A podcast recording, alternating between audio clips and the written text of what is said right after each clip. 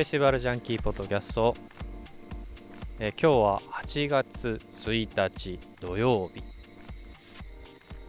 関東地方ではですね今日梅雨明けが発表されました。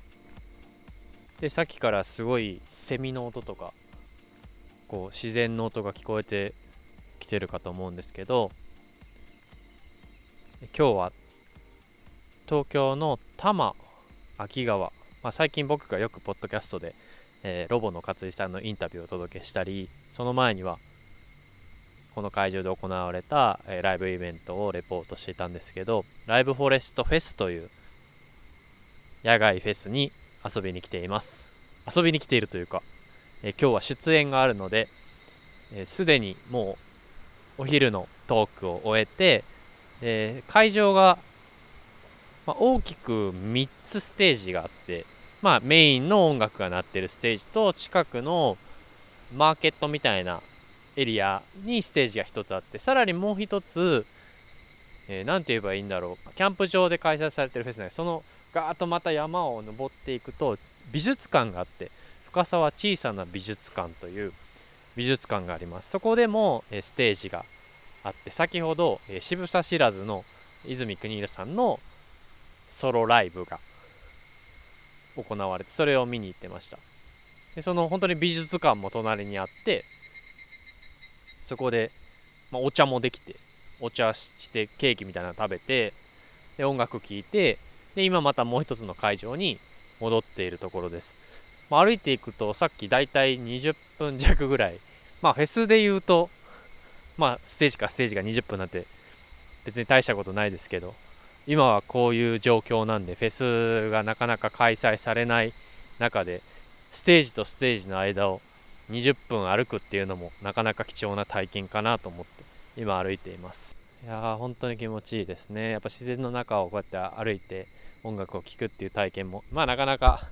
今は難しいかもしれないんですけどもし機会がある方とか、まあ、自分がまあ安心だと思うような形のイベントとかがあればぜひ参加してほしいなと思います。で前回そのロボのライブフォレスト単独ライブもここで行われたんですけどその時に、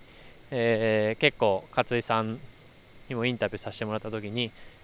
こうお客さんとしてのこのクオリティその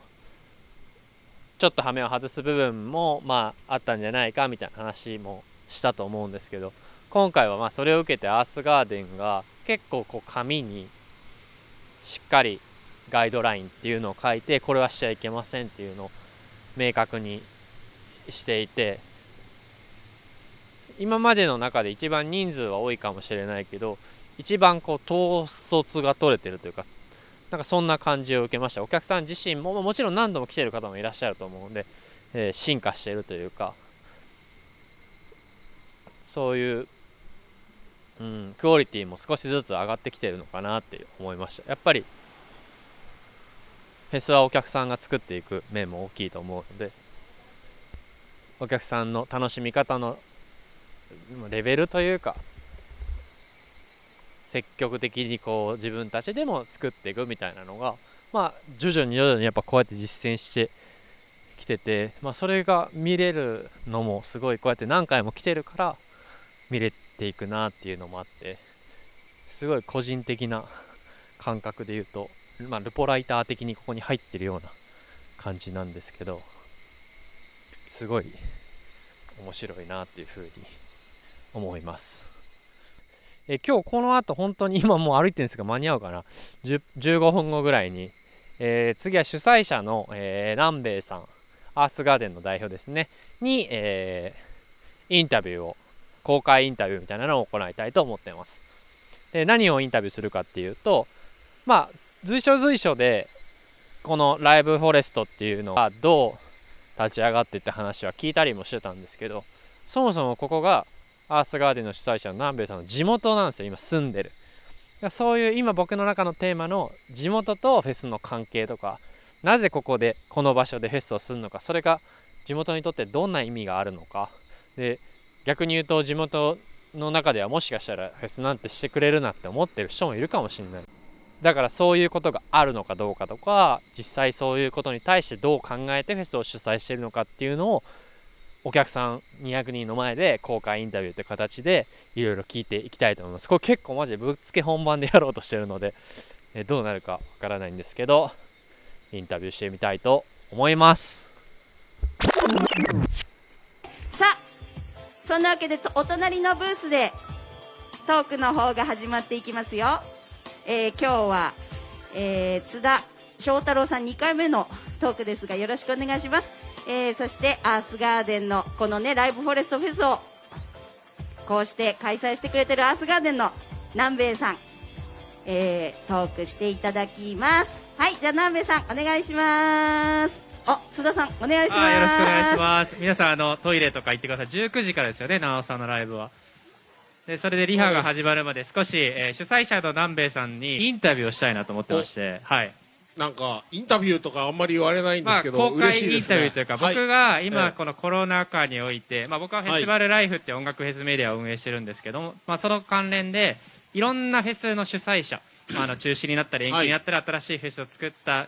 主催者に結構インタビューをしてて。はい。でその中で、えーまあ、このライブフォレストフェスはかなりこう先鋭的というかこう早い段階から こうお客さんを入れた形でこのコロナ禍において新しいフェスの形を探ってるということで公開インタビューしたいなと思いまして、はい。どうぞ。ちょっと20分ぐらいですかね。そうですね。はい。長尾君のセッティングの間ですけど、まあちなみにちょちょっとだけあの、はい。インタビューに入る前に主催者として言うとあの、はい。この後ちょっと七尾君のライブまで時間があるのは、まあ、七尾旅とあのみんなご存知だと思うんですけどあのリハーサル独特にちょっと時間をかける部分もあるので、えー割と長めに時間があります。なんで、まあ、あの皆さん自由にねあのご飯に行くもよし、まあ、上でマーケットであの最後のもう一回、はい。あの上のマーケットでのライブも阿部千恵美なかなかおすすめです。いい歌歌います。ぜひこの機会に聞いてやってください。あのここのね僕のおっさんの話聞くのもいいですけど 音楽楽しみに来てるわけだから皆さん自由に、ねはい。上のマーケットは時間まだまで全然やってますもんね、はい。はい。もう一つ上の美術館は時間は美何術館はねもうね今日は終わっちゃったんだよね。あそうなんですね。じゃあ、ええ明日こう来られるそうです方とかいらねそうですっしゃればね。でまた次の機会に、はい。ちなみにさっき見てきてもらって。はい、さっき僕えは上の美術館まで上がっていって、はい。あの本当に2時間ぐらい滞在してしまったんですけど。あありがとうございます。あの美術館の中にあれですよねカフェもあって、はいはい。で紅茶頼んだら500円であのお菓子までついていて。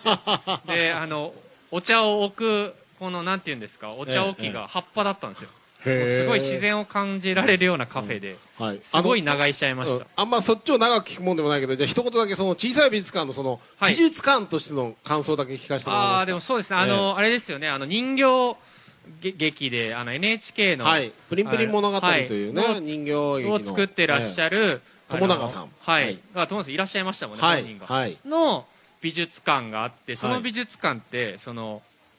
まあただ物を飾ってるだけじゃなくて、ええ。あの建物自体を作られてるんですよね。そうです。もう入り口からなんかある種の世界観がね、はい、ガウディじんゃんみたいな。そうミニガウディみたいな世界なガウディいると思って。ななぜかチョウザメが泳いチョウザメと錦鯉が並んで泳いでる不思議なは空、なんかお子さんとかもしいらっしゃればねあの、ええ鯉を見に行ったりとか、はい。サメを見に行ったりとかもできるような、また明日来る方はぜひ今日ははい。もうちょっと終わってクローズの時間になってしまったんですけどまたあのこの深沢自体がね他にもあの、うん。奥には、えー、五日市憲法の、はい。えーが五日市憲法という、まあ、住民権運動の明治の初め150年前に、あのここの市民が作った憲法が見つかった蔵っていうのがあったりするんですよ。へまあ、文化遺産になってるんですけどとか、まあ、あの今日歩いてもらって分かる通り本当にこのあの深沢っていう集落自体もしくはこうあきる野だって、はい。駅まで降りてーうん。駅の下の川で飛び込んでもそのまま鮎が泳いでるの見れますからね。まあ飛び込むのはちょっとねあれですけど。いやいやいや飛び込んじゃってください。全然大丈夫です。泳いでいいかえーあのーはい。だからこうフェスに来たら、まあ、音楽を楽しむっていうのはもちろん第一としてあって、まあ、その他の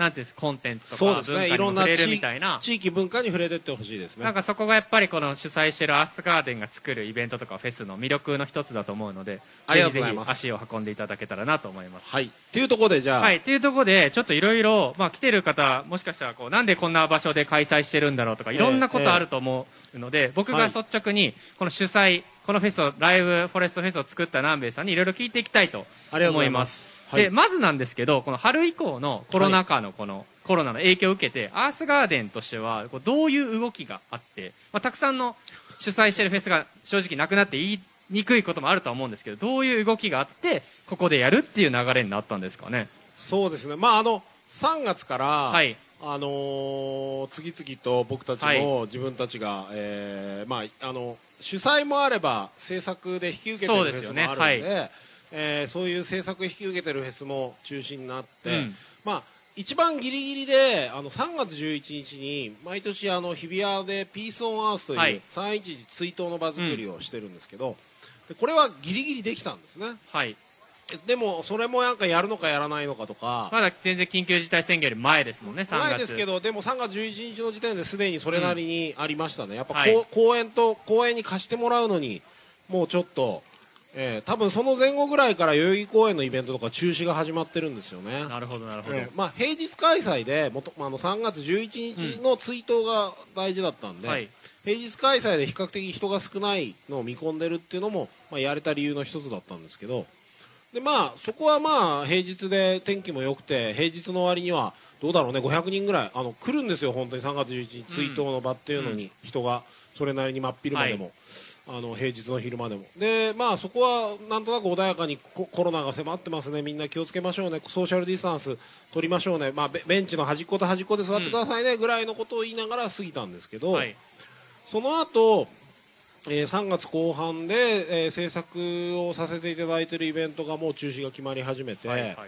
えーあと僕たちにとって大きかったのは、まあ、ゴーアウトキャンプなんかもありそれも中あ止になりました。そうですね。ゴーアウトキャンプ4月のまあ第2週ぐらいですかね。ですねはい。やっぱこれはまあ音楽も大きい場で、うん。キャンプインで7000人とか毎年集まってましたから、ああ中止かと。でアースデーが4月の、えーに今年は24、5とかだったかな。そうですね。ででこれがまあ代々木公園でオープンな場でそもそもまあそのそんなにステージ前で密になるわけでもないわけです。でまああのやるやらないってのはつまり緊急事態宣言が出る前の段階ですけど、あのまあ、僕はそういう意味では比較的ずっと楽観的なんですけれどもそうですね。はい。はい、あのこれはまあ何が正しいのかどうかっていうのはいろんな要素があるんで僕まあそれに対してこうええ。参加する方がどう思われるかっていうところの方がやっぱり大事と通りです、いうかはい。でまあなんか不安がある形で参加するよりはみんながまはい、あ同じ意識の中で参加できたらなっていうふうにでそんなことを確認しながら、うんうん。アースデーどうするんだよと。はい。市民の場として、はい。ただ中止にするのかと、うん。しあの実行委員会も市民の場だからいろんな人がいてすごいけんけんごうごうでもうまさに今のような僕のような話を何言ってんだみたいな人もいたし、うんうんもうすごいは幅の中で話し合いがあって結局でもオンライン開催になったわけです。そうですね、オンライン開催そもそもはい。代々木公園貸してもらえないっうん。ていうことになっちゃったわまあけですね。公共の場所として人が集まるイベントに対しては貸せないみたいな状況、そう。でそこまでであもうこれはなかなかできないなっていうところが、まあ、ゴールデンウィーク前ぐらいにかけて、でもアースではまあオンラインでどこまでできるかで、あのーまあ、実はここから配信するっていうのもちょっとギリギリあったんですけど、それはちょっと天候条件とかもあって、うん。えーまあ、あの全部じゃなくてアースデーの中のライブプログラムの一部をここでやったらいいんじゃないかっていう、うんうんうん。まあ、それがこここの場所を何か使えるんじゃないかと思った最初だったんですね、うんうん。4月の後半。そうなんですね。じゃあここで何か始めようっていうよりはアースデーの中の一つのコンテンツをやる場所としてこの場所っていうのが、まあステージプログラムの一つをせめて生ライブの配信はやろうよと、はい結局、はいら配信になってライブどうすんのってもう全部録画録画録画録画ってなってったんですよね、うんうんうん。でせめて生の配信はやろうよという気持ちの中で、まあ、こあここだったらできるじゃん。都心じゃないし、はいもうあの頃はなんていうか人と人が集まることさえどうなのかみたいな話になりつつあってね。はい。でもここだったらこんなに風通しが良くて緑があって素直に気持ちのいい場所でできるよってうんうん。思ったんですよね。そのこの場所っていうのは実はあれなんですよね。南米さんがこの地元なんですよね。この場所っていうのは、僕はこまあ、僕はこの地域に住んでいるので、はいもともとこのステージがあることも知ってましたし、はい。まあ、この場所のことも、まあ、昔20年ぐらい前には渋沢知らずオーケストラまでここで演奏してるそうですね。ここで別にこう最近急に発掘されたっていうより昔から音楽がそうです。鳴る場所として存在していてそこに、まあ、アースガーデンの主催者である南米さんがたまたま住んでっていい場所があるからはい。ここで何かできないかっていうのがアースデーで思いつきでそこからこうライブフォレストへどうまあ、アースデーさえでもその時やっぱり思うようにはできなかったわけです、はい。まああの最終的には鴨川であの八重ちゃんあの鴨川自然王国の八重ちゃん、はい。まあ、加藤時子さんの娘さんうんうん。の反応反歌手はいですけど、彼女と、えー地元からの配信ライブっていうのをやったんです、はい。その千葉の鴨川からね、うんうんうん。でそこでやっぱり配信をでこういうふうにできるんだっていういろんな試行錯誤もトークプログラムを混ぜてとか、まああのはいそのアースデーの時の配信の様子っていうのは全部残ってますけど、うん。今あこういうふうにあのプログラムが作れてこういうふうに発信できるんだなっていう実感が一つ生まれて、はい。まあ、とにかくじゃあ配信で何かやっていけるんじゃないか、えまあ、やんないことにはとにかくこうななんていうかなんだろうね。あの僕たちにとってはイベントをしていくことが日常なわけではい。日常がなくなるとどうしていいかわからないじゃないけど、うん。やっぱり何かしないと、なうん。何か前に進まないとこう始まらないというかさそのコロナの時代の先を突き抜けられないっていうような。それはすごい5月の南米さんに感じましたよ、はい見つけたぞみたいな。そう。やるからちょっとあ来てくれみたいな、うん早く来いよみたいな感じでねでもやっぱり僕ええ自身もその頃はこうえど外出ていいのかなみたいな、うん。で本当にまあこの場所を見るまではええ。本当に大丈夫みたいなのは正直思ってました、まあ、一つはね、もう一つははい。やっぱ都心、まあ、うち渋谷にもオフィスがあって、はい。えー池尻に倉庫があって、うんうん。まあ、帰れないと、もしくはその、まあ、逆にオフィススタッフが出社しなくなると、誰もいないオフィスももん問題というか、たまには僕うん行かなきゃ、帰って僕がオフィスに行く日が増えるわけですよ。なるほど。そうすると意外に池尻のそう、まあ、仕事詰まって、まあ、おこう無理や帰ってくるのがそもそもほらコロナの感染云々っていうとなんかこっちに帰ってくるのがややこう心苦しいというかそういう感覚も出てくるんだよね。都心の人が多いところからここに帰ってくるの。そうすると意外に都心で寝泊まりする時も増え、はい。でもやっぱたま週に1回か2回は帰ってこなきゃいけないから帰ってくる、うん。でその両方の体感をすごくしてったと思うんですよ、で都心はやっぱりなんかまさに言う通りはい。外出していいのかみたいな空気もあって、はい一方ででも池尻の住宅街歩いてる人の方が増えたなみたいな感じとか、うんうん。でこっちに戻ってくるとこの通りの状態なんでそんなのを体感しながらの5月でしたね。でここでやるって決めたのはどういうきっかけというか、まあ。どういうスタートがあったんですか？やっぱり僕はやっぱ体感が大事だなと思うんです、そのあの何が危ないのか、えー密度なのかはい。何なのか、もちろんウイルスって体感がない世界だけど、それでもやっぱりこう日々を過ごしている中で、あのーな本当に厳密にやろうとしたらどこまでもキリがないぞって多分みんな感じたと思うんですよ、もうタオル1枚使ってあの風呂場に置いといて家族にも自分がもし都心で感染したらこれどうなんの？とかっていうのもあるしそのなんて言ったらいいのかな。でどこまでのラインみたいなところがあの自分の中ではまあある程度見えた。ある程度見えたというかある程度割り切るしかないし、うんその今もそうなんですけど見えてるというよりは何より試しながら確認していかなきゃいけないよねと。あでもなんかそれはすごい僕も34回ここ来てますけど毎回こう進化してますもんね、そのでちょっとレイレイアウト的な椅子の配置であったりとか、それも進化していってるんで。多分ここに来てくれてるみんなも、えー、と何回か来てる人は来るたびに例えば椅子に座ってすごい神経質な人ははい。椅子に座ってアルコール消毒もしてないのに大丈夫なのかって今聞いてビビり始めた人もいると思うけど、はい。それは気のせい気のせいじゃないんだけどね、まあ、でもアルコール消毒もまあうん入り口にあって、はい。あれもともとあれはなかったんですよ。あの紙みたいなこれをあそうこ最近のレギュレーションみたいなの今も初めなかったんフェですよスのお作法ってこれ新しくできたわけ。です、まあ、はい。中に入ってることは個々にあのうん。お伝えしてたけれども、えーあのやっぱここういうふうにくくってみるとなんとなくこうあみんなこれをまとめて気にしていこうねっていうラインができるじゃないですか、まさにだからその見据えてく、はい。み見据えるラインを一つ共有するというんですかね。でそれが一人で考えて一人でこううーってなってても作れないんだよね、はいはい。やっぱこう前に進んでやるぞってこれやろうでみんなでいちょっとやってみる。あ、うんうん。こうなるね。じゃあどうしたらいいんだろうね。どういう声のかけ方するのがいいんだろうね、うん。っていうその繰り返しの中でああいうちょっとこうユニ,、あのーユニークなというかユーモアのあるはい。出し方したらいいんじゃないかなとか、あの椅子の色をちょっと変えて場合によってはエリアを分ける。あれあれもねあーはいはい。のちょっと結局あんまりそういうふうにしなかったけどあの色を変えることで今日の色変わってんなと思いましたもんね、ええああのはい一部ちょっとい違う色を買ってみたんですよ、それは色変えることでその椅子の場所の立っていいよ悪いよとか、はい。そういう区分けができるようになるかもしれないじゃないですか、うんうんうんなるほど。じゃあそこれもまあ毎回進化していってるというかそうですもそう走りながら作っていくみたいな。そうですね。で例えば今ね結構ちょっとお店の方に人が割と行ってる感じがするけど、ああいうとこでも今お店の人も含めて一つ一つ確認してると思うんですよ、うんうんうんでそれはでもフェスだけじゃなくて今日常生活の中でもみんなそうだよね。うん。うん。うんまあそうですね答えがない分みんなでこうちゃんと認識を合わせていくというか。自分の距離感がどのぐらいなのかなとか、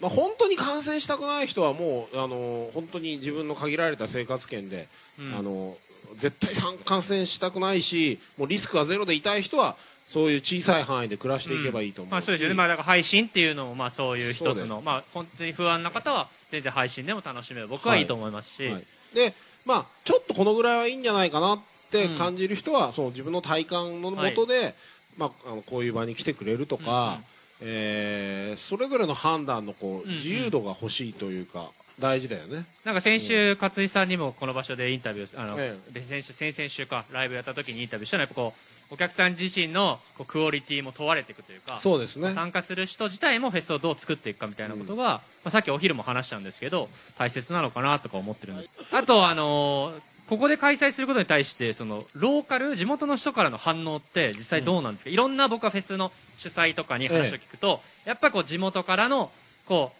大丈夫？っていう声とか、その公共の場を貸せないとかっていうものが今フェスティバルとか、そのイベントの大きな課題になっていて、そうですね。そね。の辺って、このライブフォレストフェスはどうなってるのかなあっていうのここはまああの私立というか、はい。あの市営のキャンプ場なのでそうね。はい。いう意味でのハードルはまず第一段階はないです、うんうん。はい。で地域の皆さんに対しては、まあ、まず人当たりや頭下げたりしながら、うん。まあ、頭下げきれてない人もいるしどこまで下げるのってなかなか難しいところなんですけど、まあ、あの理解を求め例えば今日明日でもあのできるだけこうこういうフェス形態だからこそあの皆さんどんどんあのご招待しますから来てください。はい。ということをやったりとか、うん。さっき上だとね、その、美そうです術館の方とかいろんな方もはい地元の方も。隣のおばさんも来てましたけどはね、い、来てらっしゃったんですけど、でやっぱりこうちそういう意味で今日小さい美術館よかったよねあのライブもね、泉国広あの渋沢知らずの変態サックス吹きの独特の世界でみんな30人ぐらいまんじりともせずずっと見てましたけど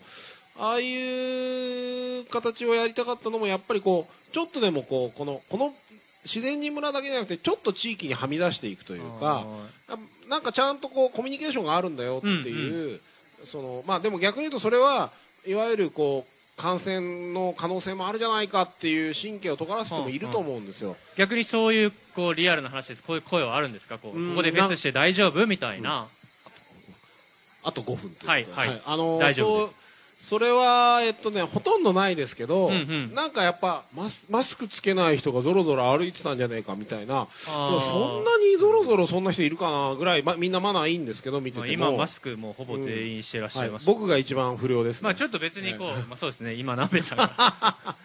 まあ人が近寄るときにはこうマスクするみたいなもちろんそうです、はい、ええあのーはい。はいどうぞ。今後はこうどうなっていくのあと5分っていうことなんで、今後はこのライブフォレストフェスをどういうふうに進化させていくのかアースガーデンとして、まあ、他にどういうフェスを主催していくのかとか、今後どうなっていくのかちょっと、ライブフォレストは、まあ、今本格的には10 9月の後半か10月のステップになると思うんですけど、はい。あのまあ、フェスというかライブフォレストというこの場所をね場所はい。あのーまあ、このコロナ禍の中でやっぱある程度あの安心して音楽ができる場に、うんうん。まああのー正直300人ぐらいの人が集まれるようにならないと、うん。持続性はなかなか厳しいなと、まあ、それは経済的な話とかっていうことですよね。コストパフォーマンス的に厳しいんですけど、でもまあそのぐらいいけるでしょう。今日もなんだかんだこれあ関係者も入れたら200人は軽く超えてると思うんですけどなるほど、ええはい。本当にみんながちょっとずつマナーを良くしてあの無理のない時間軸、まあうんうん。今日ほど長くやらなくてもいいと思うんですよ、まあ、単独ライブって形もありますもんねこの場所で。そ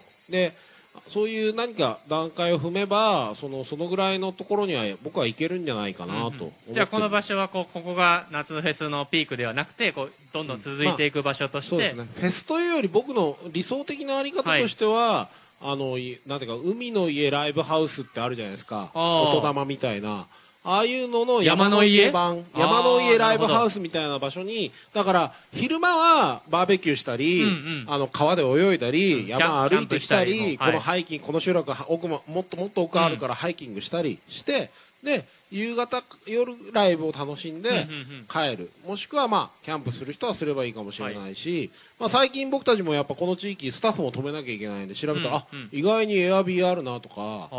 えーなるほど、まあ、地域のおあの皆さんの協力も得られそうだなとか、まあ、お客さん止めるわけにいかないですけど、まあ、スタッフはそっち止まればねねはい。エアビー譲れるかなとか、うんうんうんそういうのもちょっと見えてきたりしていてちょっとずつちょっとずつその地域に馴染んでいくというかでこの地域をね本当にいい地域なんで、うんあのまあ、しいい地域なんでって自分で住んでて言うのもね、うん。本当にあの手前味噌ですけどあのもうこの通り緑も豊かだし歴史もあるし川は綺麗だしあのいいとこいっぱいあるんでね、うん。なんかもっともっといい仲間を増やしていきたいな。そうですね。お客さんもこう今日来てください。一回きりじゃなくてこうこの場所を、まあ、好きになって好きなライブハウスみたいな感じでそうそうそう。来たり、まあ、ええ。配信で見てくださってる方も、まあ、いつかここに来てくださればなと思いますね。じゃあそういう山の家みたいな形で。山の家ライブハウス、まあなんかいだだからまあライブフォレストっていうはい。新しいライブの場なんです、いや準常設の野外会場ですっていう言い方を始めたんですけどね、はいじゃあそんな感じでちょっとはい、はい。い、ろいろお聞きしてきたので、はい。こんな感じで。一応最後に一つ、はいあと一どうぞどうぞ。えっと、えー9月の12、13にはあのここではなくて僕たちアースガーデン毎年やってる八ヶ岳。はい。でハイライフ八ヶ岳というフェスを、うえー開催する予定です、えーまあ、地域もあの観光地なので比較的その外から人が来ることに寛容で、まあ、1000人から1500人ぐらいの場作りはできるんじゃないかなと今地元の方々と今この状況が続けば、まあはい。どうどうなるかっていうのはもちろんあるので、ええ随時それは、あのもっとここよりはるかに広いところなんで、うんうん、えーもうせあのここの密度で1000人は全然あの気持ちよく入れます。ので、はい。まあ、そんな場も、えー、企んでるんでぜひ皆さんよろしくお願いします、ありがとうございました。今日はありがとうございました。南平さんでした